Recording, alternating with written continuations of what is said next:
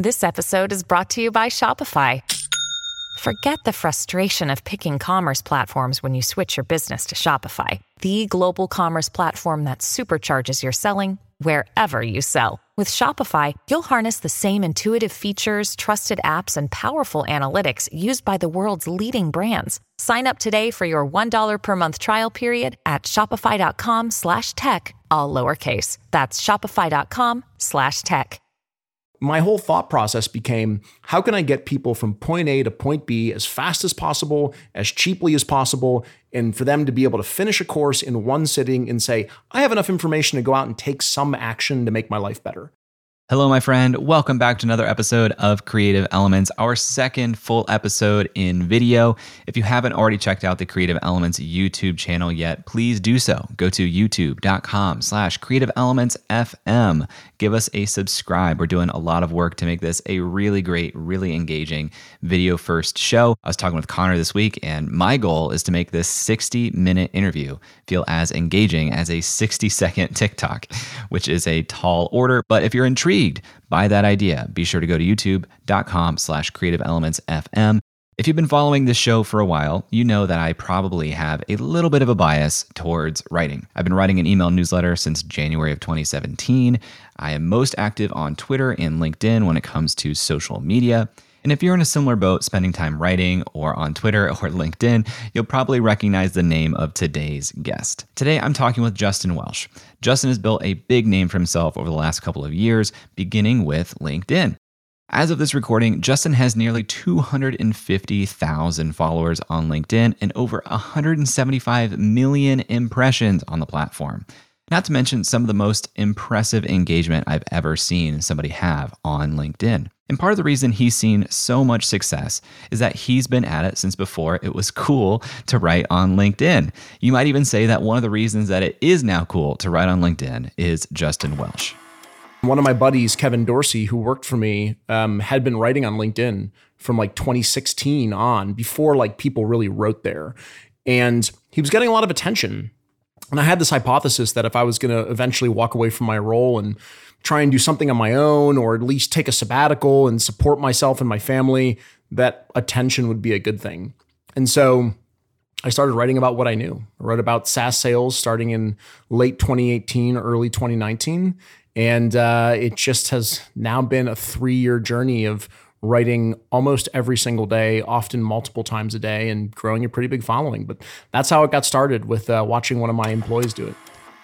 I think that's a powerful story because Justin was actually following the lead of one of his employees.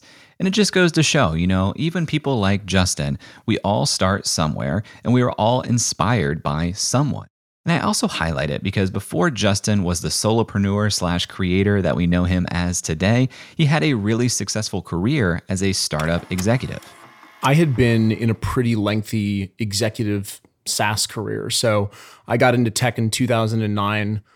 I worked for a really early stage startup company called ZocDoc. I was the 10th hire there in New York City. And it was a grind. It was just really well known for being a, a tough place to work. And I worked there for five years. And then I turned that into uh, a VP of sales role at a company called PatientPop in Los Angeles in 2015 for my first executive role. And I spent four and a half years there, and I grew that from its very first dollar in revenue to over 50 million in recurring. Built a sales team from one to 140. I actually think Justin's background has been a huge competitive advantage for him. Most of the creators that I meet don't have any quote unquote regular career experience before they get into being a creator. And there are a lot of perks that come with that regular career experience. Justin learned sales, he learned communication, he even learned time management because he had all kinds of responsibilities. He had so many responsibilities as a leader, in fact, that he began to burn out. In 2018 ish, kind of like late 18 ish, I started to just burn out. Started to had been overworked for 10 years, and a lot of folks are. Um, and I I could see sort of the end in sight for just not being able to do it anymore. So, Justin has been solo since mid 2020. And in that short period of time, he's built that massive LinkedIn following.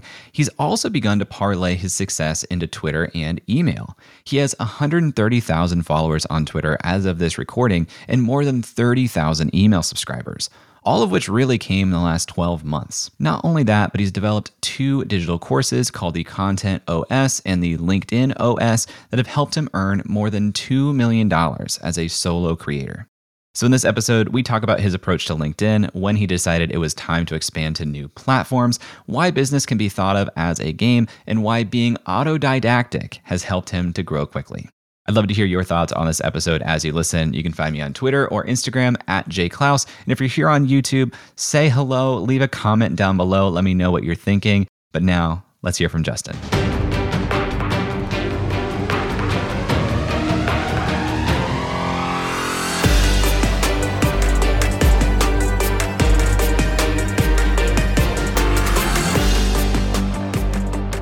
I think early on, a lot of the employees who worked for me didn't understand maybe what I was doing. It was actually really good for the company because once I started writing and Kevin had been writing, we started to recruit really well. But there was some fear around like how would employees receive that? Would they feel like I wasn't working, like doing stuff at work, right? What would my boss feel like? And so part of the way that I handled that and part of the way that I think everyone should handle things is just setting appropriate expectations. So I set the expectations with my team. I set the expectations with my boss. I built in the value of why I thought it was a good thing for the company. And so everyone really supported me in that. I think a lot of folks, like maybe behind the scenes, probably said, like, that's weird. Who's writing on LinkedIn? But all those people who sort of doubted it in the beginning are now people who really enjoy it and they're trying to do it uh, on their own. But yeah, there's always fear with doing things, but the easiest way to handle things is set appropriate expectations. What if I'm three or four rungs down the corporate totem pole at my company and I don't feel empowered to set expectations. Is LinkedIn a practical place for me to start writing if I do have aspirations of someday maybe having my own audience? Yeah, it's it's a lot different than when I started, right? Because in 20 like late 2018, it wasn't a thing. Like there weren't really LinkedIn, and for lack of a better description, and I don't generally refer, uh, refer to myself this way, but like thought leaders, right? Like, and and that wasn't really a thing back then. And now everyone's on LinkedIn and Twitter, writing a lot, trying to further their career, get attention for their company, and so it's absolutely a great place to write. I think it's one of the easiest ways to share your thoughts and move your career forward. I would argue that there's always an opportunity to set expectations the opportunity is you go to your your manager your boss and you say it's really important for me over the course of my career to further my professional brand and I've chosen LinkedIn the professional platform as my platform of choice. If a boss says, "Hey, you can't write on LinkedIn." First of all, it's your social media. So you do what you want with it, right? But if a boss says uh, you can't write on LinkedIn, it's candidates market right now. I'd go somewhere where you can go ahead and further your career, like Gong or Outreach or one of the many other SaaS companies that not only allows their employees to write on it, but advocates for it. And so that's how I would think about it. So you had this teammate, Kevin, who was writing, and you said, I'm going to do that. You started writing. The mm-hmm. experience mm-hmm. for a lot of people who start doing that is crickets, just nothing. Mm-hmm. What was your first experience upon beginning to publish? Same. I mean, I got very little engagement, almost nothing. I didn't even know how to write like hashtags and all kinds of like. I look back at my stuff that I, I wrote uh, in late 2018, like I cringe. That's the whole point, right? Like if you don't look back and cringe, then you haven't grown. So I'm I'm proud that I cringe at my early stuff, and I'm glad that I got it out of the way then, and I'm not getting it out of the way now. But eventually, I started to study how other people who were popular on social media were writing, and at the time there was a guy named Josh Fechter. He had written a book called The Copywriter's Bible. He is sort of the father of what they what a lot of people call like LinkedIn broetry, which is like, you know, one line space, one line space, all that stuff. And so that's what I did. Like I copied what I saw him doing and I got a little bit more engagement. And then over the time, I, I realized I didn't really like that style. I don't I didn't feel it feel as though it represented me very well. And so I started to find my own groove. And I think that's what writing every day does, is it allows you to get into a groove. And then one day, it was in either April or May of 2019, I wrote something that just exploded and was seen about a million and a half times.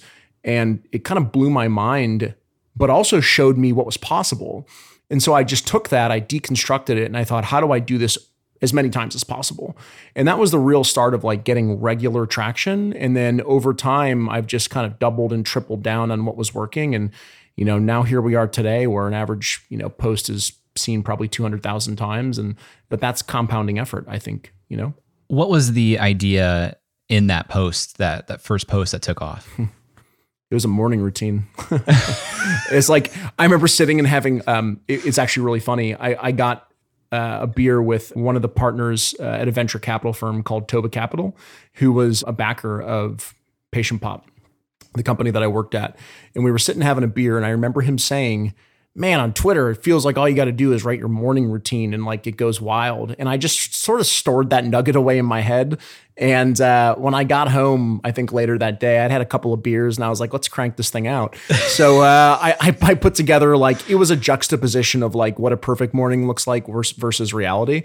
And I think it just touched a nerve or people really felt felt like it was uh, creative or interesting. And therefore it, it just exploded, which was pretty interesting you know, you, you, mentioned that it was crickets at, the beginning, and then this one finally took off. But for you to get to that point, you had some level of stick to itiveness mm-hmm. that a lot of people don't. So, did you consciously set expectations for yourself that this might not go anywhere for a while, or do you just have that that drive to say, "I committed to this, and I'm going to see it through"? Probably a little bit of both. When I sat down to start writing, I envisioned what my business life and career would look like if I had a million social media followers. And I had no idea what those were going to be about, but just like I thought of that as like an incredible amount of leverage and it, that if I could reach that sort of, and by the way, it's arbitrary number, like a million doesn't matter, right? 500,000 is amazing. Like mm, 100,000 is amazing, but it was just like an arbitrary number. And I, I had an idea that if I got there, that I would have this incredible leverage to just do whatever I wanted. And so I set sort of this goal, this North Star, which I'm still aiming for, right? A million, a million people. And again, there's no reason for it. It's just kind of a goal to, to shoot for. But also like, I think a lot of people think of perseverance as a chore Whereas I think of perseverance as really interesting and exciting.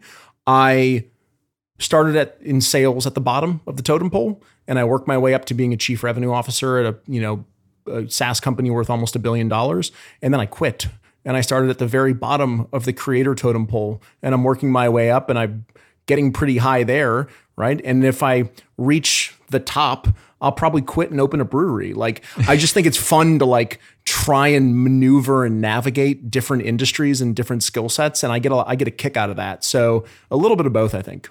Do you think of business as a game? Yes. 100%. I love I love the game of business. Like to me it's like a video game. Right? Like it's like you unlock levels and and you figure out new things and I think the most interesting thing is it's not just a one player game, it's a multiplayer game.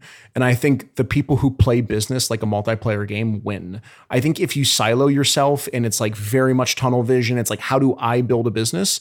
you potentially are more likely to lose versus if you say like how do i build this ecosystem of people that are also building businesses and then how do we start to all intertwine our businesses together, even if at first glance they don't appear to be relevant to one another. And I think the best players who are playing that game have unlocked sort of that multiplayer, you know, way of playing. That's how I think about it.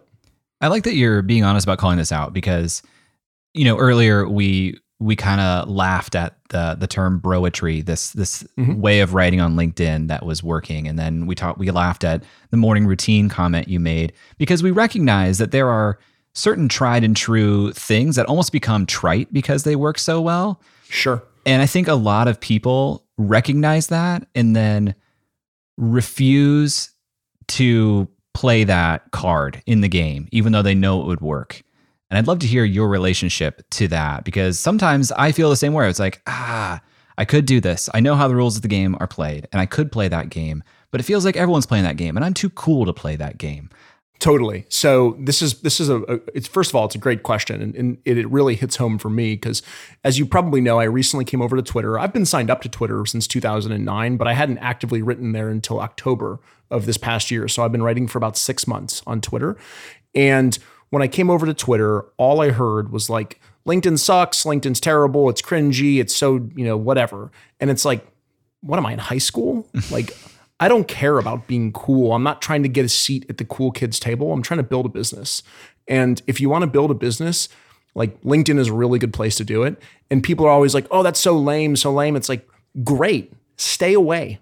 And I will go over there and I will write content and I will build a business there and you can all be really cool and struggle over here on Twitter. By the way, Twitter's great too, but it's just like I think part of my secret sauce is I just really don't care about being cool. I'm not interested in being cool. You know, I'm not a kid. So I don't I don't care about that if that makes sense. Totally. I I feel like people they don't care about being cool, they think, but then they don't make these moves because they actually do care what people are thinking, what they're saying. And, you know, I think about that Tim Urban uh, post that I can't remember the name of, of course, where it has that uh, imagery of like you on your phone caring about yourself and everyone else around you also on their phone caring about themselves. No one is actually paying that close of attention to you, but we think that people are. And so we prevent ourselves from capitalizing on knowledge that we have that could work. You know, why not? follow that style of writing on LinkedIn and take it as far as it will go. Why not repurpose some of your old stuff? And I, I see guys like you who really lean into it and the success you have. And then I also see the response people have and they're they're saying, I want that. You're doing awesome. I love your, the work that you're doing. So even even when you play into that, the response that I witness is not, hey, you're not cool.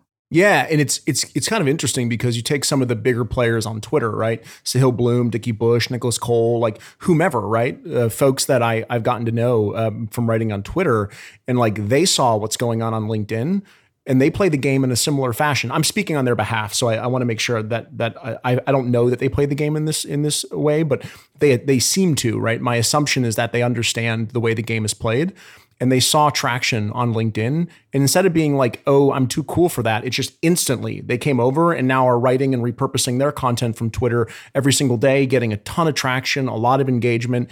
And when I chat with those guys, like, hey, this is pretty amazing. Like, it's pretty interesting how fast you can get traction there if you're a pretty good writer.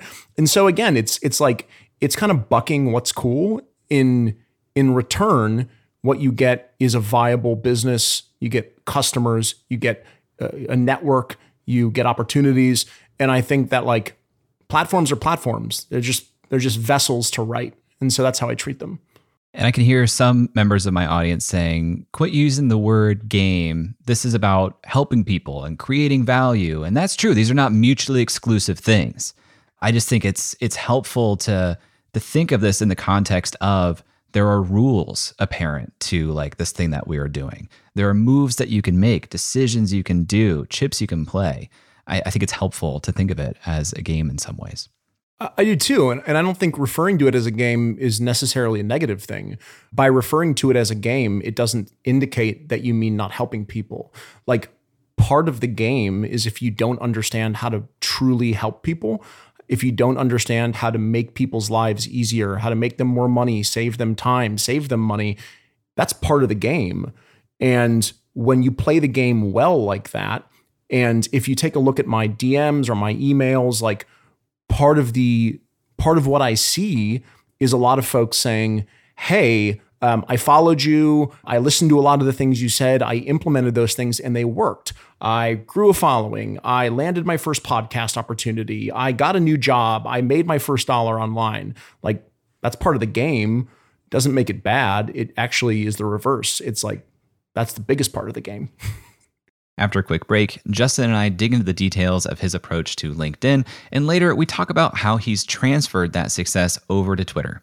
So stick around and we'll be right back. If you know me, you know how much I believe in memberships. My membership is the core of my business, and earning an income directly from your audience is one of the most sustainable ways for you to become a professional creator, too. So, I want to tell you about today's sponsor, Uscreen. Uscreen is a beautiful all in one platform that helps content creators earn a living from their videos by unlocking predictable, recurring revenue. You can host private live streams for your members, build an on demand catalog of premium content, and Uscreen gives you a community hub to interact with your members too. They can access your community from their mobile phone, so your membership is right there in their pocket. With a Uscreen account, you get video hosting, an out of the box website, full payment and subscription management, and plenty of third party integrations too. And Uscreen makes it easy to get set up. You get access to powerful website themes that are fully brandable with no coding skills required. Uscreen will even provide a dedicated success manager for you. Just about anyone that wants to make money from their content can do it with Uscreen. It's perfect for coaches, authors, influencers, and entrepreneurs in just about any niche. Right now, Uscreen is used by creators in fitness, education, news, kids entertainment, and more. That includes Yoga with Adriene and Creator Now, just to name a couple. Uscreen is the platform for building a video membership site that is great for generating a sustainable income for professional creators. If you create video content for your audience, I highly recommend checking it out. If you're interested in learning more about Uscreen, visit uscreen.link slash J. That's U-S-C-R-E-E-N dot link slash J and let them know that I sent you. This episode is sponsored by BetterHelp. Last year, my wife and I started talking about her joining the business full time. This is a huge decision, not just for the business, but for our marriage. My wife, being the very smart and thoughtful woman that she is, suggested that we proactively sign up for therapy as a couple to help us communicate better before we started working together. It really helped us have better language to describe how we're feeling and listen to one another, which generally lowers the intensity of any conversation. Now, I had never been in therapy before, but here's something that I didn't expect. It didn't just help our dialogue, but it helped my inner monologue too. The way I understand my own experience has changed based on the tools that I got from therapy. If you're thinking about starting therapy, give BetterHelp a try. It's entirely online, so it's convenient, it fits your schedule, and you can be in the comfort of your own home. Just fill out a short questionnaire and you'll get matched with a licensed therapist. They even make it easy to switch therapists if it doesn't feel like a fit. Get it off your chest with BetterHelp. Visit betterhelp.com slash creator today to get 10% off your first month. That's betterhelp, H-E-L-P dot com slash creator. Welcome back to my conversation with Justin Welsh. Not only does Justin have more than 250,000 followers on LinkedIn, but he has some of the highest engagement that I've ever seen. Literally within seconds, yes, seconds of posting on LinkedIn, you'll see multiple comments coming in, flooding his ideas and his writing. So I asked Justin how we can begin to build our own flywheel of LinkedIn engagement that way. I kind of think of it in a way as like building a house, for a lack of a better um, analogy. But you, you kind of have to have the foundation in place. And to me, the foundation is just your your profile. It's like what people see when they come to interact with you and decide whether or not you're you're worth you're worthy of their time, which is essentially what they're deciding. So to me, it's like really getting the profile nice and clean. It's a it's it's making it very clear who you are, who you help, what you help them do, and how you help them do it. If people can't figure that out, it becomes more difficult to commit to following someone. So cleaning the profile up, nice banner image, nice headshot, a nice tagline, a nice about section, featured section with your website, newsletter, things like that. I think those are all sort of standard things. I think the next thing is thinking about like what's the one thing you want to be known for? You can't talk about sales one day and then talk about your favorite zoo animal the next day and then where I went with my kids and then here's my favorite rap album and like it all over the place. What do you want to be known for? And what should your audience come to expect from you on a regular basis? And your profile should reflect that, and your content should reflect that. If you do that effectively, and you talk about the same thing, and I always say, learn how to say one thing a thousand ways. It's better than saying a thousand things one way. And if you can do that, you become really well known for a specific thing. And if you can become well known for a specific thing and write effectively about it, you will build a small group of followers who are interested in that particular thing. If you can do that, then you can move your career forward in whatever thing that is. So I think those are basically that's like the starting point. I think it gets a lot more robust. You can get super granular. There are tricks and tips and, you know, quote unquote hacks for lack of a better description, but that's the starting point for me. How should I think about my headline? Because I think that's one of the most impactful out of the box things that I can edit when I land here. And you could easily show in your headline like founder of Justin Welsh, whatever you have as your experience here, founder of Justin Welsh, self employed, or something along yep. the lines of like creator. But you have almost like a mission here. So, how do you think about the headline? I, I don't think that there is an objectively right way to write it. It's funny, my newsletter this Saturday actually is covering this very topic. But again, there's not like a right way to do it. But I think generally it falls into a few different camps. One is is just like, what do you do? Basically, like what do you do for whom and how? I think that's a really interesting thing. Like, like CEO at company or account executive at here or software developer at here is not meaningful or beneficial to anybody in your audience who's considering following you. It tells them nothing of value. You can also find that in the experience section. So there's no need to repeat that. I think you have to give people a compelling reason to follow you. So again, who do I help? What do I help them do? And how do I help them do it? Or if I follow you, what will I get? So I write posts about X, right? Or follow me for more of Y. Like that's another way to sort of do it. I chose a, a third way, which is I wanted to give people an interesting mission that I was on and for them to see that mission and say, this is a mission that I want to follow. So I chose building a portfolio of one person businesses to $5 million in revenue. To me, that's like, uh, to me, it's interesting. And if people find that to be interesting, then I'm a person that you want to follow. And because I think we're in the midst of, again, using some cliche words like great resignation and all this stuff, I think learning how to go out and build your own business, your own one person business, is interesting to a lot of people. And so my hope is when they see that tagline, they'll be compelled to follow. For people who haven't been on LinkedIn in a while, and that's actually probably true for a lot of folks listening to this, you might not realize that when you post something, your headline is actually seen below your name. It's it's pretty Correct. differentiated on LinkedIn versus other platforms as you get this this headline, this calling card underneath your name when you show up in the feed. So it is important because this is really, you know, say this pops up in somebody's feed and they're not connected to you and they see this like, oh, who's this guy? Like, I feel like that's the thought I have as I'm going through my feed and seeing new things. Like, who's this guy? And mm-hmm. you're right. The the title, it's kind of there's like some social proof there if your title is pretty sexy and high level, but again, it's not really showing me how you're going to help me. It's just showing me how seriously to take you in a way. Mm. Yeah, and and you can you can use it to say how am I going to help someone. I do think like I teach X to do Y through Z is getting a little bit overused, and so although I think that's a clear way to make a point, I just wanted to be different. So one thing that people don't realize, what you pointed out, is that it's underneath your name anytime you post. It's also uh, underneath your name anytime that you comment, mm. and so mm-hmm. that also provides a lot of sort of awareness as I go around and make hopefully what are seen as intelligent comments on other big and popular creators on LinkedIn. I like to comment on their stuff. And when people see my tagline, my hope is again that they feel compelled to follow me. But because they feature that, it's kind of a creator's dream in a way. There's plenty of things that are a creator's nightmare about LinkedIn, but that is one that I, I love about the platform.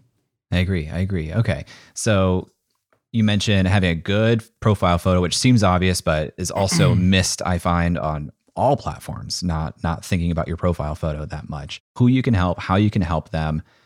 One thing that I think you do really well is now that you've employed a newsletter, your LinkedIn audience, you are moving to other places within your your ecosystem. Can you talk a bit, little bit about that?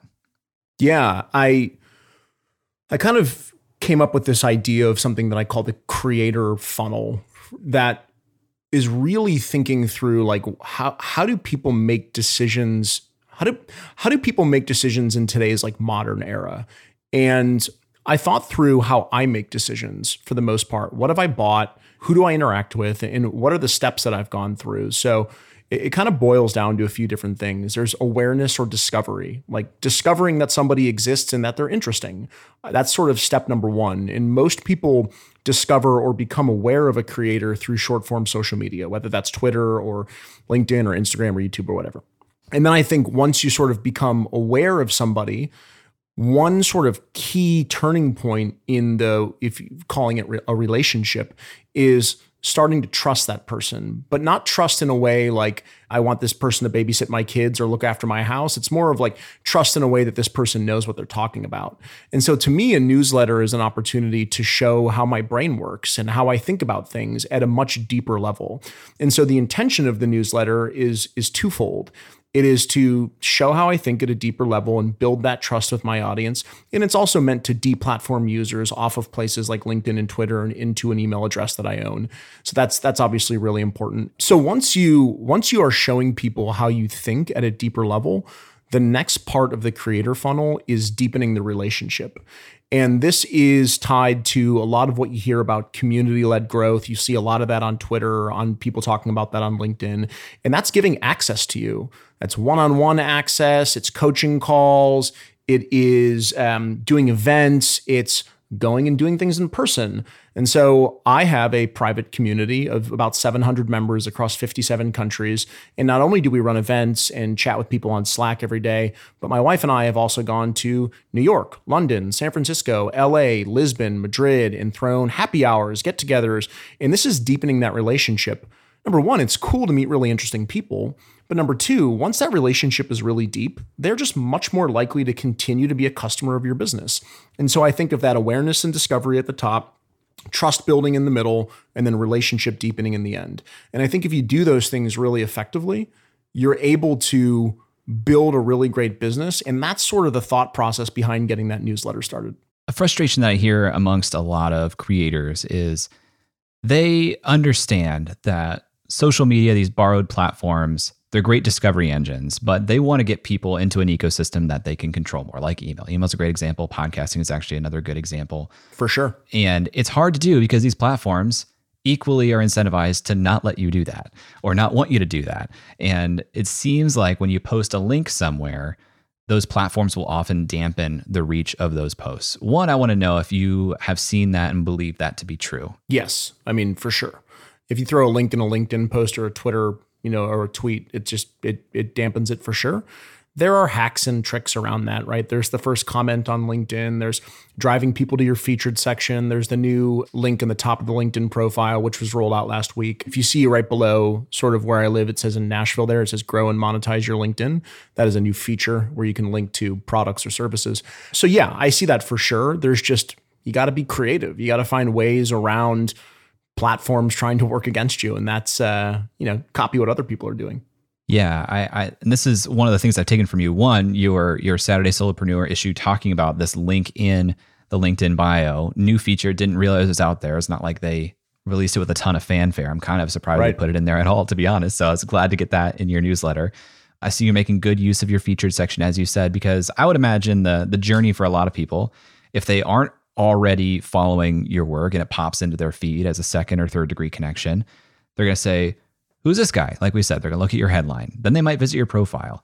And then, you know, the game is how do you actually get them to move to your website from your profile? And now this is one more way to do it with a link in your bio, but you mentioned the featured section here. That's fairly new. And even below in your experience, you can have links too. So I see mm-hmm. you're doing all three of those. And I posted about this in in our community. One of your posts that you put recently, you kind of teased an upcoming issue of the newsletter. And mm-hmm. you put in the post, join 19,227 subscribers at Justin Welsh brackets dot me. So it's not mm-hmm. a link in there, but a brilliant way to get around that. Do you find that this is effective? Very, very effective. I, I usually every Friday I tease out the next newsletter with sort of a TLDR of what's coming. And then I'll I'll kind of do like subscribe. There, there's a few different ways you can subscribe. You can go to justinwelsh.me and I'll bracket the dot. You can find the link in the first comments or you can visit my featured section. That gives people three different ways to subscribe, right? And then on Twitter, I'll do the same thing. Every Friday, I'll pre-sell my upcoming newsletter issue. And then once the newsletter is published, I'll post sell it. So I'll go out and say 23,955 people just learned the top four tips for improving their social media profiles. And, you know, I try and use a lot of numbers. I, I feel like that always generally gets people interested and excited. And that has been really a, great and fast way to grow my newsletter. Now, I have a lot of followers, right? So like if you have no followers, it's it's it's not going to be as easy, but I've been able to grow it up to now almost 25,000 subscribers in 90 days. Wild. Crazy, crazy, crazy how fast you can move into new platforms. And I'd love to talk about that actually strategically. And this may be the benefit of hindsight, but uh, a lot of people they'll they'll start modeling after what they see of Justin today. They'll see Justin's doing LinkedIn, he's doing Twitter, he has courses, he has a newsletter, and they're getting started. So they decide, I'm going to do all of those things right out of the gates. Right. Talk to me about how you would recommend people go about trying to emulate your journey if they are starting today. I'm a huge like I bring a lot of what I learned as a chief revenue officer into being a creator. And so most of what I think about is process and systems and understanding why things work. And so if you're somebody who has 10 followers on a social media platform and you come and you write the same thing that I write, it's not going to work because I have more brand recognition. It's why I can't take something Naval writes and copy and paste it and get the same reaction he does, right? That's not how the game is played. If you want to really understand how to figure out where how I got to where I am or how Sahil Bloom grew to 560,000 followers or how anybody grew to having these large followers, I like to go back to the beginning and deconstruct. So, as I was getting ready to go onto Twitter, one thing that I did is like my eye, I, I, caught in my eye this really cool issue from trends.co where it broke down Sahil Bloom's growth from zero to 560. And that gave me an idea, which was why don't I go back and figure out how all of my favorite creators grew to be so big from the beginning? Why don't I go back to like when they were basically had no attention and deconstruct all the things that worked for them. So like what was Dickie Bush writing before he was popular? That that actually worked and like got him his ascension. And so I'll go back and deconstruct all that stuff and use that and then reconstruct it for my topic. I love stealing things that work, right? That's sort of number 1. I would recommend like just doing a lot of diligence and studying. All the answers are there. All you have to do is have the time to go figure it out. But I would focus on the primary driver of the funnel, which is awareness. And everyone wants to build trust and monetize and get a community and sell a product and do coaching and all this stuff. And it's like, just play the game. And the game is really long. And so the longer you can play it, where you're in the awareness phase and you're not selling anything, you're just making people aware and building trust. Those are the two most important things. If I could go back to the beginning, like I probably would have played that game even longer before I created my first product or my first service. Because if you can wait it out and you're financially stable and you're able to do so, the leverage you have as you grow a large following of the right people is so, so incredible. And so I would just say, like, stick to growing that awareness and that trust before you monetize or build a community or anything like that. When we come back, Justin and I talk about his overall approach to social media and how he was able to translate his LinkedIn success over to Twitter and email. Right after this. This episode is sponsored by Podcast Movement. For the past decade, Podcast Movement has organized the world's largest gathering of podcasters, featuring thousands of attendees, hundreds of breakout sessions, panels, and workshops, plus the largest trade show in podcasting. Podcast Movement helps podcasters of all experience levels create, grow, and profit from their show. It's suitable for beginners, but you'll also have the opportunity to meet some of the biggest names in the industry. I've been to several Podcast Movement events, and not only is the programming incredible, but the culture and vibe are incredible too. It attracts thoughtful, empathetic, and collaborative people, which makes sense when you think about the medium of podcasting. Podcast Movement hosts two events per year. The first just wrapped up, but their flagship conference is happening August 19th through the 22nd in Washington, D.C. Attendees have the freedom to choose their own adventure across several different stages throughout the four day event, not to mention dozens of amazing networking events, parties, and the expo hall floor. Tracks include podcast creation, video and live streaming, industry professional, plus several stages of curated programming from some of the top companies in podcasting. It's truly a unique event, and if you are a podcaster, I cannot recommend it enough. Right now, tickets are available at super duper early bird pricing. And as a Creator Science listener, you can save $50 on top of that by visiting podcastmovement.com slash science. That's podcastmovement.com slash science. Hey, welcome back. Back in episode number 97 of the show, Dickie Bush and I talked about how he was able to translate his Twitter success over to LinkedIn. But Justin has taken the opposite approach. He started on LinkedIn and now he's transitioned over to Twitter. So I asked him to walk me through his overall approach to social media. The way that I think about it is pick one platform that you like to be on. So the biggest thing I see is like, I heard TikTok is popular. Should I be on it? Well, do you like doing videos? No. Then no. Like, do what you like to do. I like to write. And so I chose LinkedIn because it was a heavy writing platform back in the day. I thought of Twitter as like the place I went to get news. So I didn't think of it as like a creator platform back in the day. And so I just happened to choose LinkedIn and I I write every day because I like to write and therefore I'm more likely to stay consistent. And so I'd say pick a platform that matches with the things that you really and truly enjoy doing. And by doing that, you improve your likelihood of being consistent. And then once you understand deeply the nuances of a platform and you've kind of mastered it, and there will be a point where you're like, I've got this. I know how to create content that's going to be really popular for this platform.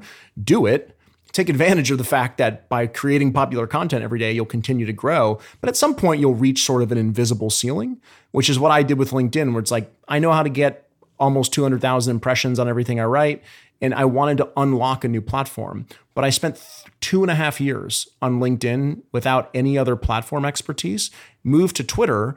And all the things I learned over the last two and a half years, while different, were still applicable. And so it was easier for me to go over there and, and figure that out much faster versus had I tried to master LinkedIn, Twitter, Instagram, YouTube, TikTok, which by the way, I tried all those things and it was kind of a nightmare back in the day. and you were actually able to use LinkedIn to grow your Twitter.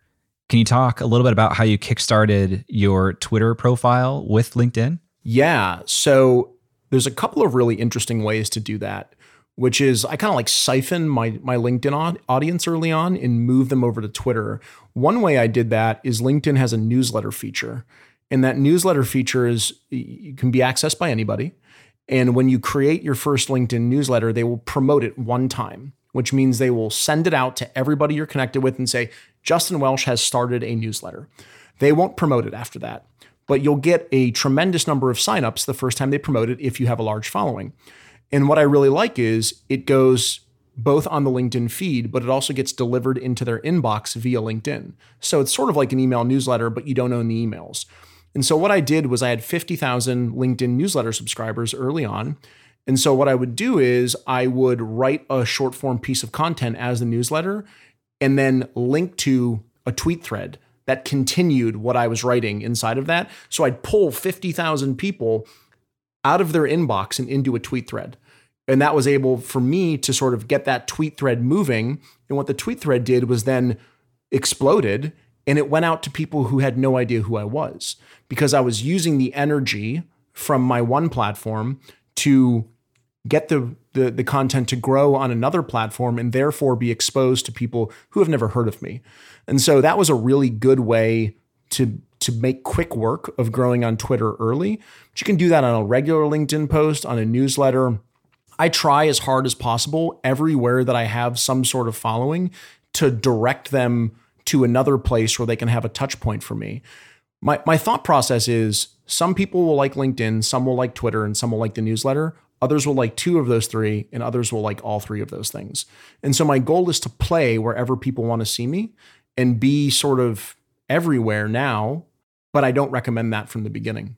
Yeah, that's the type of restraint that I wish I could go back and give myself, but especially give people listening to this now who are who are getting started because the leverage you had to be able to take that LinkedIn audience and get them started on Twitter is just infinitely more impactful than trying to start LinkedIn, start Twitter, start a newsletter, do all three out of the gates at once and try to grow all three at once something I saw Sahil Bloom do really well also is like w- when I watched his story, what I learned was the best way to grow an email newsletter is not writing emails. Not to say that you'd never write emails, but like that's not the lever to pull to get more email subscribers. It's actually these awareness channels that you're talking about that you can build uh, bigger followings there because the friction's lower to get started tuning into what you're saying and then over time leverage that and siphon them into email or elsewhere. Totally. And you also have established fans. So what happens is when you release your newsletter and you've got 300,000 followers on a platform, yeah, maybe only 25,000 or 30,000 show up or, or uh, subscribe, maybe less. But they're so used to consuming what you create and they're so used to talking about what you create that the nice thing is whenever I produce a newsletter on Saturday, somebody somewhere on some platform is generally saying something nice about it. And that helps not just spread the word, but also get people from the awareness to the trust step much faster when it comes recommended by somebody else. I love the the sales language you're using of awareness, trust. Uh, what other levels do you have in your your creator sales funnel yeah. Here? Just deepening the relationships, and then the last one is is basically monetization. And like I, I, walk people through this funnel and they say things like, oh, it's so weird that you have like a game plan to get people to be customers. Welcome to marketing. It seems like it'd be weird not right? to in a way. like you know? it is people people feel so strange about the fact that like I'm open about the fact that I'm moving people through a funnel. It, it's if, if you think that's weird, wait till you see Budweiser commercials of guys with six pack abs playing volleyball, right? like marketing is is intended to do things that are not always as authentic as supposedly marketing is. But I try and be open and transparent about it, right? I try and say like everything that I create, my goal is to get customers. because that's what I do for a living. Now, I also make friends, build a network, help people build their own businesses. Like there is, of course, an element of helping other people, or else I wouldn't be very popular online, right?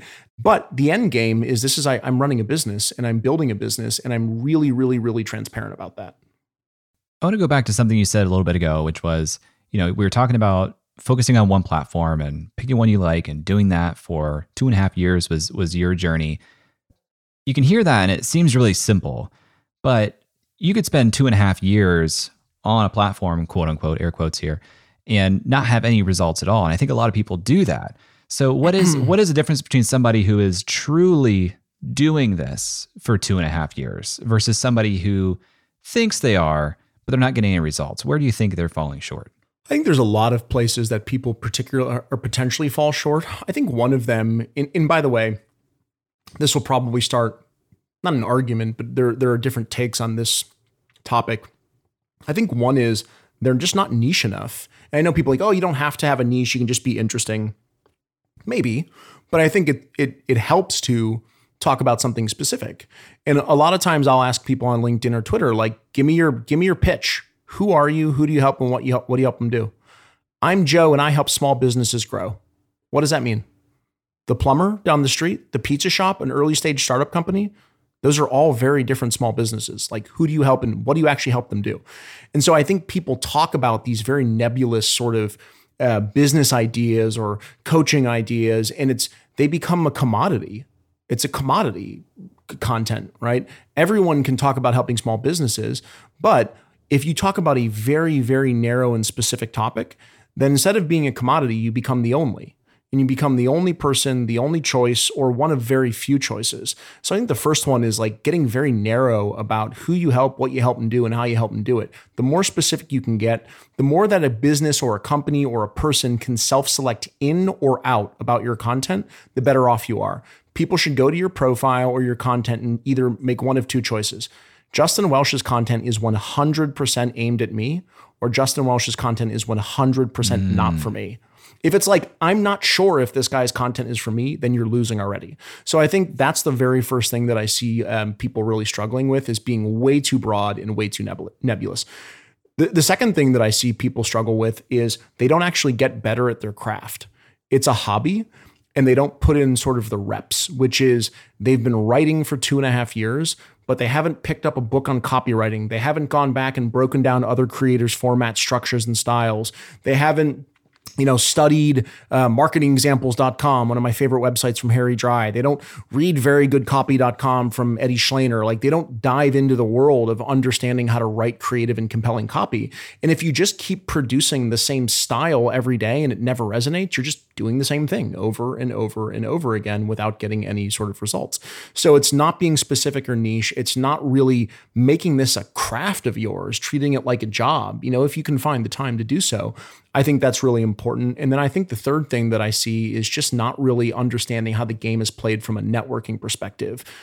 A lot of these uh, folks who want to grow their brand, like, they don't interact with me and at all and then I'll get one piece of interaction it's like can I pick your brain for 60 minutes and I'm a nice guy so sometimes I say yes but for the most part I get a 100 of those a day so it's really difficult to say yes to things like that versus understanding the give and take the value add of playing on on social media online is a lot like offline if you can understand how networking is done offline, you'll probably be pretty good at it online. And again, it's doing diligence, learning how that's done, studying it. I think it's just the answer is work sometimes, right? Like sure. so to encapsulate all that stuff, it's like work. Well, the, work. the word that comes to mind for me is like rigor, you know, yeah. where it's not like it's not like aimless effort. It's it's very much like strategic and aimed at improvement and analytical, like looking at your own stuff, being critical with your own stuff. Because all the things you described were like being a student of the craft and mm-hmm. using that to make your work better and better and better. Somebody on Twitter, Max, asked us, you know, what separates the top 5% from the 1%? And we had similar an- answers of really putting in the extra, like, again, work is kind of the answer, like putting in the extra effort. Yeah, I saw that question come through and like one thing that's really obvious is when people are talking a good game versus like someone went out, figured out how to do something really difficult and complicated, came back to Twitter or LinkedIn and shared all their learnings in a really simple and cohesive manner. The second part, sharing things in a simple and cohesive manner that may otherwise appear complicated, is helpful. But the first part is more helpful actually going out and figuring out how that thing is done and then doing it. That's what makes for interesting content. So people are like, how do you come up with content? It's like, do interesting things offline to be interesting online. And that's a really easy way to come up with content is if you're constantly doing interesting and, and complex things. You mentioned, you know, if you go back, you would play the game even longer of waiting to monetize with a product. You have two products now. You give so much in your content. How do you decide when it's time to wrap something together as a discrete, purchasable product? I don't generally. Generally, my audience does.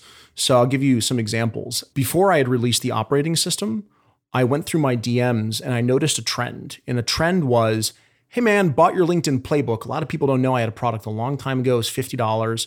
And it's like, hey, I bought this in 2019. I, I released a product earlier, maybe early 2020. I wish I didn't. But a lot of people liked it. And they wrote to me like all of a sudden, hey, this isn't super applicable anymore. This is a little old, like this stuff. Are you releasing a new one? Are you releasing a new one? Are you releasing a new one? Are you releasing a new one? Every single day I was getting emails and DMs. So I was like, oh, this is an indicator that people are interested in a new one. And so I'll take that indicator and then I'll use that to pre sell. So I never build anything unless I make a certain amount of, of money on it. And I'll go out and say, this is coming in 45 days. Like it's on sale right now. Grab it. And as soon as I cross a threshold, I'll go out and build it. There's no sense in building a new product if no one wants it. And so that's like one way of looking. And then my second product actually came out of a Ship 30, uh, Ship 30 for 30 podcast where I went on with Dickie Bush and Nicholas Cole. And I was just kind of showing my back end system for how I create process and structure for content. Yeah, educate me, motivate me, make me think, empathize with me, newsletter follow up. You know, there are probably some different ones in some different places. Yeah, newsletter tease, previous week's newsletter. Like I don't want to have to think when I'm creating. Like I want to take all the thought process out of it. The, the next thing that I'll do is I'll say like, all right, Monday AM, empathize with me. So I'll go into my content matrix and I'll be like, all right, here's the empathize me column. Here's all the different things that I talk about. So I want to talk about the nine to five, right? I like to throw rocks at the nine to five as it's my enemy, right? So I'm going to empathize with people about the nine to five. Cool.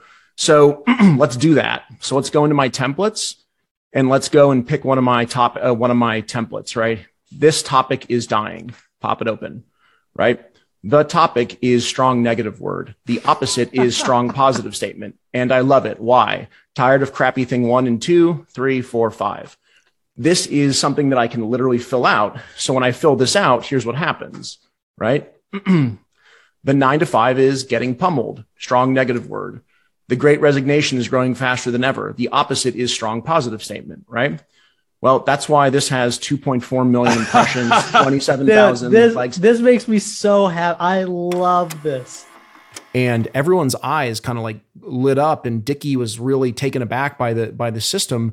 And then I got a ton of people email me after that podcast episode who said, "Could you share that? Could you share that? I'd love to. Is that a product? Do you have that?" And I was like, "Oh, here's more indicators of a potentially new product." So I pre-sold it, pre-sold it well, built it, shipped it. Once I had shipped it, people were like, "This is awesome. I really enjoy this. Great, great product." I have to build my own templates though. Do you just have any templates that you like have? And I was like, that sounds like a new product. so I created a one click upsell MRR product called the monthly templates. I noticed that people were selling those online anyway and they're charging a fortune. So I'm like, oh, here's $9 a month. That's, I'll undercut everybody else and deliver it at 10x the value. And so that's what I did. And that became a $9,000 MRR product in 45 days. And so that's how I think about building products. It's not what I want. it doesn't matter what I want. What matters is what, what the customers want something that I found really empowering as a creator myself in watching and going through your course, the the content operating system. I had a preconceived notion of what courses look like, and I hope mm-hmm. you don't take offense to this. I expected I expect a course to be like super high production value, slides, animations, overtures. You come out and right away you're like, this isn't about that actually. I'm going to teach you a very simple thing and I'm going to do it as efficiently as I can. And you deliver on that. And at the end of it, I'm like, great, that's what I needed. And I do want that efficiently. So talk to me about that decision because I think a lot of people get held up in the the perfection, high production expectations they think people have? You know, it's it came from again thinking about myself like how do I like to consume? So I make an assumption that people are like me, which by the way is a bad assumption and probably shouldn't be made by other people, but that's what I that's how I think. I'm like, what do I like to consume? How do I buy? How do I like to watch courses? And as I was trying to figure out social media back in like 2017, 2018, I was so clueless. I couldn't figure it out. And I came across this interesting guy named Chris Johnson on Twitter. I think he goes by like Wealth Squad Chris or something now. He's got like 400,000 social media followers. He's the highest paid creator on Gumroad. Like, oh, really? Yeah, I, I mean, I talked to Sahil Lavingia to confirm that. He makes a ton of money on Gumroad. And I was like, how is this guy doing all this? Like, this is incredible. So I went into his profile and he was selling these low cost courses on how to grow on Twitter and how to do all these other things. He's he's since transitioned into different niches and things like that. But I bought one of his courses. It was $40. And I was like, oh, this is a no-brainer. So I bought it.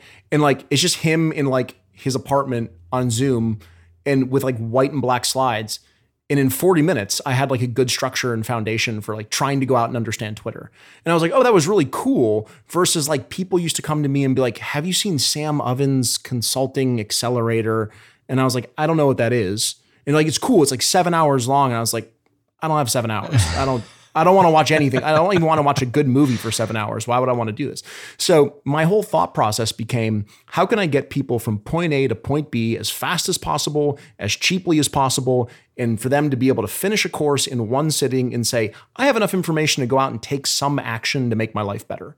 And so I keep it cheap because I don't rent out private planes or skyscrapers or a beach and try and pretend that I'm cooler, hipper, richer than I am. Like I just sit in my office here in Nashville and record on Zoom. And to me, that's just it's easy to ship fast and like make it cheap that way. Do you have uh, a supporting team? I just got my first supporting. Well, my wife would be remiss if I didn't if I didn't say yes. My wife is um, a, a, huge support system for for my business, really our business. Uh, so my wife helps a lot, especially with the community.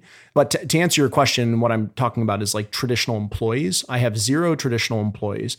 Uh, four no six weeks ago, uh, I hired my first virtual assistant. So I was just getting blown up via email, LinkedIn DMs, Twitter DMs, and I just found myself context switching constantly. And in, cre- in a creative role where writing is the thing that drives my business, like I have to stay focused. And so uh, I hired my first virtual assistant from Zirtual, and she's amazing. I wish I would have done it so much earlier. And I actually just wrote a thread about it on Twitter the other day on how we built this system to work together really effectively. But she's been a dream. How were you able to put that off for so long? I can give you like the fake answer or the real answer. I think real the real answer is probably the best one, which is I'm a workaholic. I think people think that I write a LinkedIn and a Twitter post every day and then go hang out and like have fun. It couldn't be any further from the truth. I'm on the computer generally from six in the morning till about seven o'clock at night, which is not good, uh, right? But that's the truth. And so I like to work. I've always liked to work. I don't mind working really, really, really long, extended periods of time on my own stuff. I don't love working 15 hour days for somebody else, but I don't mind working 15 hour days for myself. And so the way that I did it is just brute force. And what I saw happening was going down the same path that I had gone down at my previous job from workaholism, which is gaining a lot of weight, drinking a lot of alcohol, sleeping really poorly, not making good decisions. And I didn't want that to happen again. Rather than go further down that rabbit hole than I should, uh, I just decided now's the time, invest money, invest time, get a help. And that's what I did.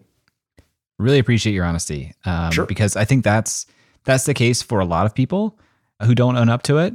It's also the case for a lot of people that they may be independently wealthy when they start this some people you know th- there's always some story that isn't necessarily disclosed and people mm-hmm. don't realize the trade-off that people are making to make some of this stuff go in your conversation that conversation that you had i think it was the one with nicholas cole and, and dickie bush on on their podcast you talked a little bit about your approach to networking it's kind of like a I don't want to use the wrong word here, so I'm not going to try that. Uh, it's like a system, right? Where there's like different tiers, right? Like, okay, I'm zero to 5,000, 5,000 to 15,000 followers, right? Doesn't mean you're a better, smarter person the more followers you have. In fact, some people with a lot of followers, I don't think are that smart at all. Um, but there is like a quantifiable thing there. You can look at somebody others, someone else's Twitter account and be like, that person has X followers. You can see that it's tangible.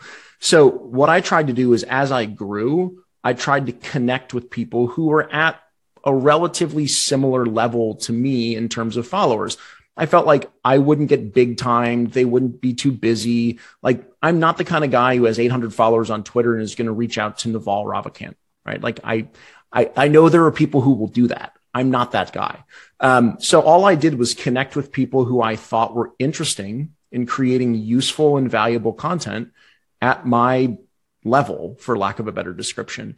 That allowed me to have more comfortable conversations. It allowed me to learn what they were doing, you know, learn their audience, learn their network, become part of their ecosystem, support their content. They supported mine. And as I moved up, I made connections with guys like you. In your week, how much time are you spending having calls with people that are potential collaborators, not necessarily like customers and, and things like that, but potential future collaborators or even just friends? I probably do three to five of those every week. So this morning I went out and met a venture capitalist, used to be a linebacker for the Bears. He's here in Nashville. Really cool guy to know, runs a VC accelerator for former and current athletes, and just like got connected with him at a happy hour and just went out to where he was at to meet for coffee because he's a nice and interesting dude. And I think there's some overlap in what we do. Did that this morning. Yesterday, I connected with Jacob McMillen, who's pretty well known on on Twitter a couple weeks previous, you know, Dan Koe. I'm connecting with Eddie Shleyner next week. I had Josh Spector on my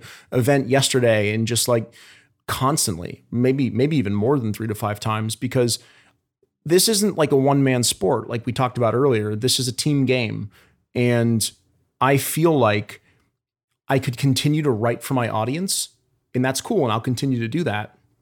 But actually connecting with the Sahils of the world, the Dickies, the Dan Koes, the Josh Spectors, like that's actually really good gasoline to your fire. And also, by the way, like I don't look at everything as transactional. It's also they're just really cool guys. Like I just like to talk to them and like they're interesting and smart. And so part of what I've tried to do throughout my whole career is try my hardest to be around people who are smarter than I am or who bring just different skills to the table than I have and learn as much as I can from them. So, super important.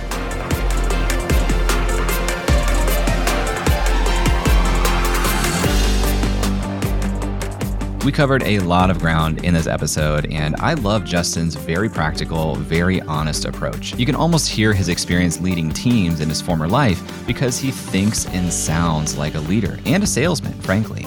Not the skeevy used car salesman, but someone who is focused on creating value and being able to message that value to potential customers. If you want to learn more about Justin, you can visit his website, justinwelsh.me, or on Twitter at the Justin Welsh, or on LinkedIn by searching for Justin Welsh.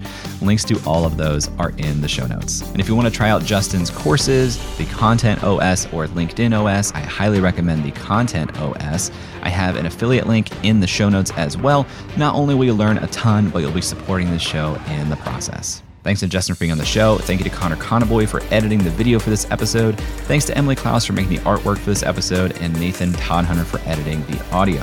Thank you to Brian Skeel for creating our music. Thank you to Austin Saylor for creating our opening animation. If you like this episode, you can tweet at jclouse and let me know. And if you really want to say thank you, please leave a review on Apple Podcasts or Spotify. Thanks for listening, and I'll talk to you next week.